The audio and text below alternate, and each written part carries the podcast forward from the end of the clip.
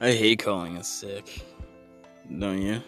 You, you know your boss just doesn't believe you, you know.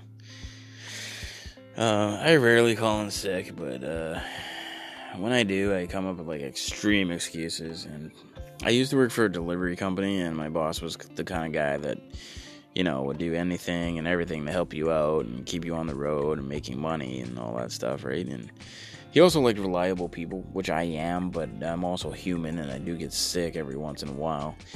And I never had to call in sick on him, but if I did, I would probably have said something like, Yeah, hey, I can't work today. And he'd be like, Why? What's up? And I'd be like, Well, you know, I smoke gas in my car and I don't think it's very safe to drive. And he'd be like, Well, no sweat, man. You can just drive my car.